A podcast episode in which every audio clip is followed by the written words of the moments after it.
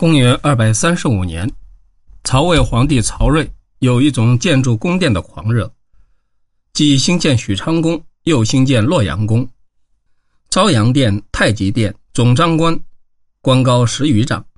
而仍不断征调民夫，民间种桑耕田几乎停顿。司空陈群上书说，从前夏王朝的禹帝继承尧帝、舜帝的盛世，仍然筑简陋的宫殿，穿朴素的衣服，何况今天我们处在天下大乱之后，人口减少，全国人民比起西汉王朝汉文帝、汉景帝时代不过一个大郡，加上边境正在对抗，将士劳苦，万一再发生水灾、旱灾，更值得深忧。从前刘备自成都到白水，沿途兴筑宾馆，太祖知道刘备正在奴役他的人民，消耗他的人力资源，而今曹魏也如此做，恐怕正是东吴蜀汉的盼望，这是安和危的契机，请陛下明察。曹睿回答说，帝王事业和帝王宫殿应该并行，等到把敌人消灭之后，只要停止军事行动就可以了，那个时候再也不会大兴土木，这正是你的责任。萧何当初就是在这种情况下督造未央宫的。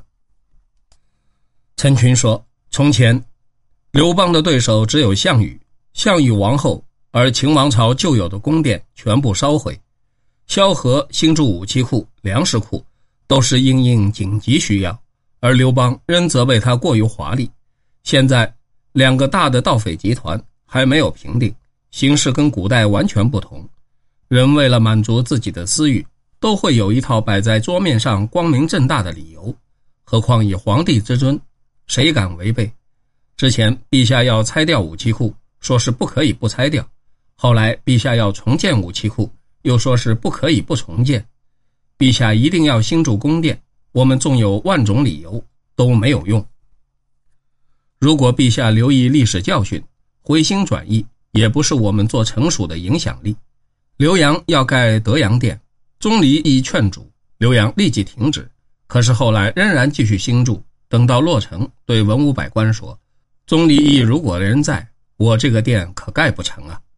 帝王岂怕一个臣属呢？只是为了造福人民而已，我没有能力使陛下听完我的话，自问不如钟离义。曹睿稍稍减省。曹睿沉迷在美女阵中，皇宫小老婆群的官位和俸禄比照政府文武百官，皇宫里的后妃姬妾数目超过周礼规定的120人数倍。周礼规定，正妻王后一人，小老婆群夫人3人，嫔9人，侍妇27人，御妻81人。皇上的子嗣未能昌盛，恐怕跟这个有关。我愚昧地认为，只需要选择少数端庄贤淑的美女留在皇宫，其他的都遣送他们回家，使陛下得以休息静养，清心寡欲，如此宗师多子多孙的征兆可能出现。曹睿回答说，你分析得很清楚，其他的事情也盼望你进言。这时狩猎法令严峻而残酷，杀死皇家禁地一只鹿的人判处死刑，财产没收，告密的人加重赏赐。廷尉高柔再上书说，今年以来，农民被强征民夫，充当各种劳役，耕田人数已大大减少，又加上狩猎禁令，麋鹿闯到民间农田之中，啃食庄稼嫩苗，到处伤害，农家损失不可计算。农民虽然设立木栅等障碍，但材料脆弱，仍阻挡不住。就在荥阳郡一带，周遭数百华里之广，一年都没有收成。方今天下粮食生产的很少，迷入蹂躏的却很多，万一仓储之间爆发战争，要动员大军，或水旱天灾，寸草不长，我们将用什么抵御敌人的侵犯？只有恳求陛下准许农民捕捉那些践踏他们庄稼的麋鹿，放宽狩猎禁令，人民才能维持生活，万家才能称颂。曹睿又打算铲平北邙山，在上面修筑高台，遥望孟津。魏魏辛毗规劝说，地形构造天生有高有低，有上有下，如果反其道而行，可是逆天行事，再加上耗费人力，人民无法负担这种苦役，而且一旦九河堤岸决口，洪水成灾，山脉武林全都铲成平地，将用什么阻挡？曹睿这才停止。少府杨府上书说，陛下谨奉武皇帝开创的大业，固守文皇帝遵循的方向，实应该不断回溯古圣先贤的事迹，考察各王朝末代的暴政。假使当初刘志、刘弘不摧毁刘邦的法令制度，不破坏文景的谦恭节俭风气，那么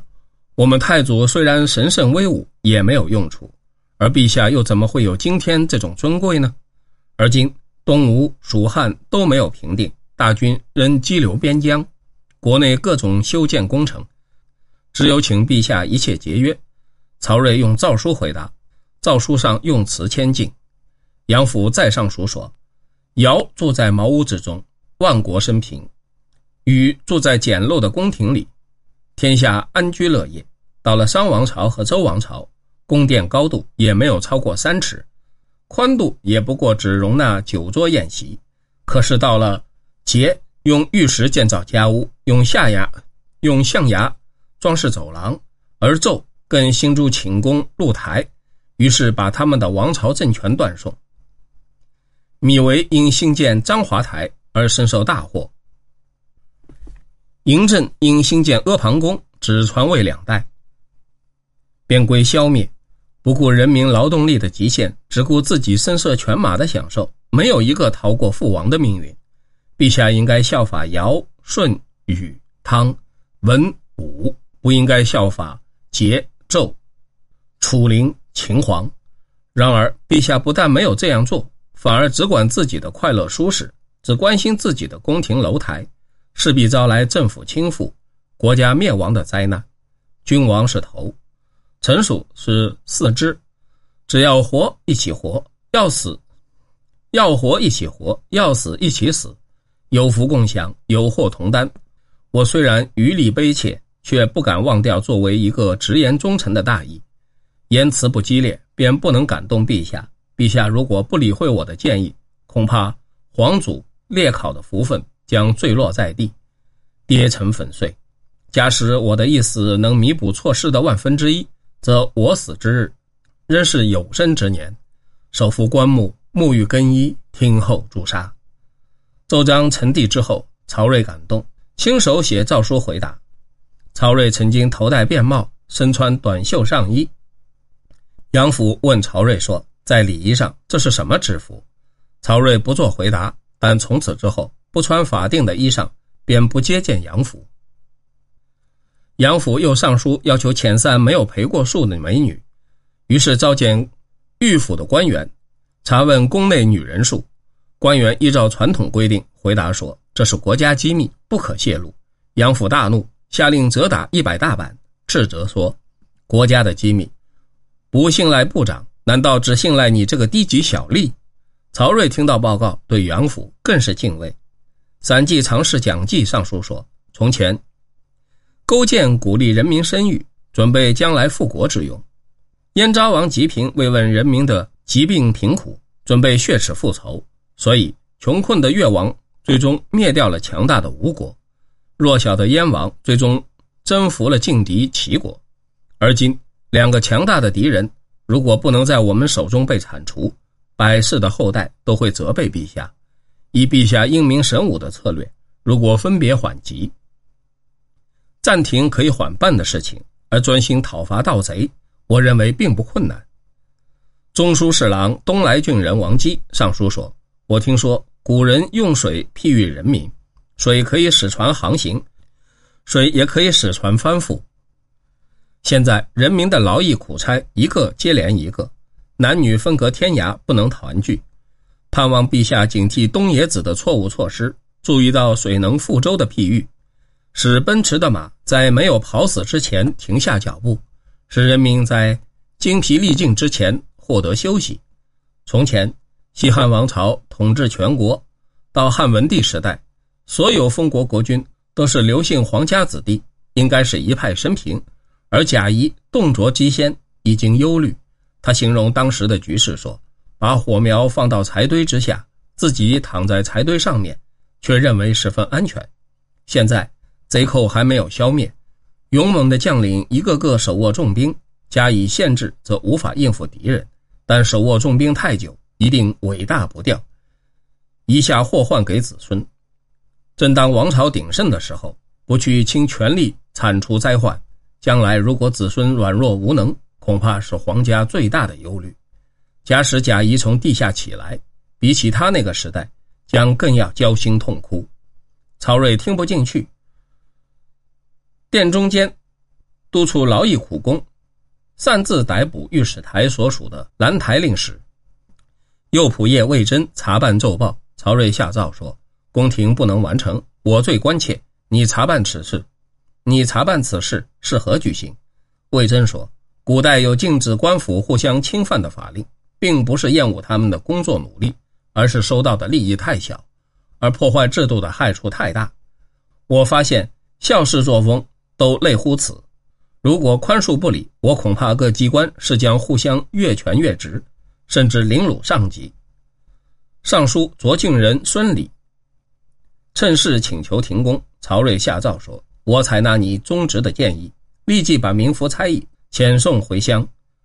监工官员要求再延长1个月，宫殿就可完成。孙礼不再重新奏请，而直接前往工地，声称奉到圣旨，民服差役一律释放。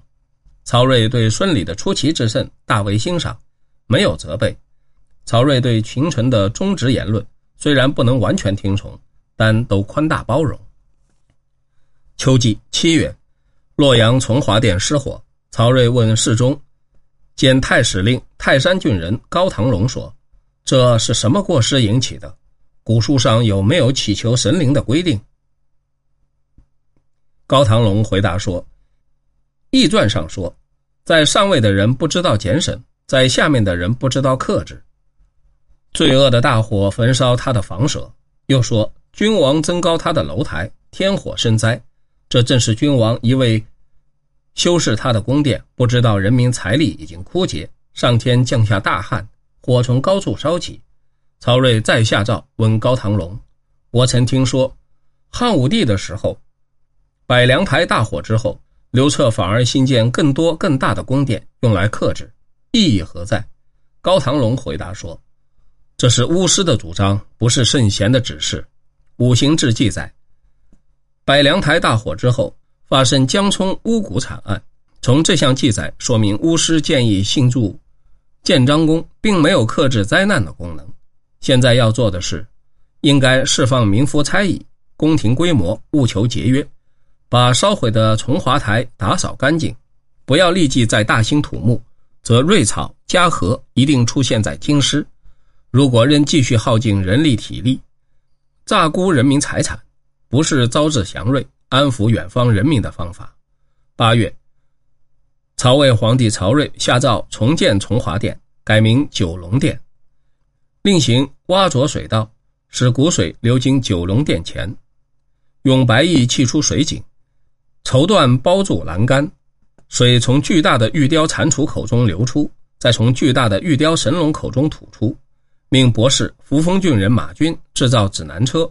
并制造其他100种游戏，都用水力推动。凌霄阁刚刚搭好鹰架，就有雀鸟在上面筑巢。曹睿向高唐荣询问是什么预兆，高唐荣回答说，诗经说，喜鹊有巢，斑鸠居之，而今大兴宫殿，更筑凌霄阁，喜鹊在上面搭巢，因是宫殿不能完成，此生不能住进的预兆。上天的意思好像是在说，宫廷没有完成之前就落到其他姓氏的人手中，这是上天的警告。天道不偏不私，只赐福给善良的人。子太戊、子午丁看到天变灾异，惶悚恐惧，所以上天改降福分。而今如果能停止各种苦役，真师得政，则3王可能增为4王，5帝可能增为6帝，岂止子太戊、子午丁转祸为福而已。曹睿十分感动，面色庄重。所谓的3王是指夏朝的第一任王是文命，商朝的第一任王子天乙，周朝的第一任王姬发。5帝指的是黄帝姬轩辕、高阳帝姬颛顼、高兴帝姬俊、尧帝伊齐放勋、舜帝姚崇华。曹睿性情严厉而急躁，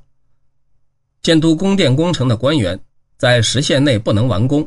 曹睿亲自召见查问，官员正在陈述原因，话还在口中，卫士举刀一砍，人头已经落地。散骑常侍见秘书监王肃上书说，到今天为止，宫殿仍没有完工，每天投入工程的有3-4万人，九龙殿容积庞大，足可以让陛下的圣体安居，也足够容纳六宫所有的美女，指太极殿前殿工程浩大，仍在兴建，希望陛下指派领取国家粮饷，而目前并没有担任紧急任务的工程部队，遴选体格健壮的1万人担任这项工作，期限1年，1年后派下一梯次的工程部队接替，明确地告诉他接替日期，他们就能愉快地工作，即令老虎也不会怨恨。计算起来，1年有365个工作天，不能说少，本来1年可以完成的，不妨3年完成。遣散所有由自己负担饮食费用的民夫差役，让他们回家耕田种桑，这才是国家长城计划。政府在人民中有崇高的信用，是国家最可贵的珍宝。从前，陛下前往洛阳时，征集民夫兴建营垒，有关机关明确地向农民保证，营垒一成立即遣送回家，可是营垒成后，贪图他们的无偿劳力，硬是不肯遣送，有关官员只看到眼前的一点小利，不顾国家的大幸。我愚昧地认为，从今以后，如果一定要征集民夫，应明确地宣布时限，并严格地遵守时限，遣送之后，如果再有其他需要，宁可做第2次征集，也不可以性延长，也不可以失性延长。陛下临时决定诛杀的人，当然都是有罪的人，应该诛杀。然而人民不知道详情，反而认为死者罪不至死，只有陛下一时抱起杀机，所以遇到这种情况，请求陛下一律交给法官处理，同样是处死，不要使罪犯的血污染宫廷，而又被外人猜疑。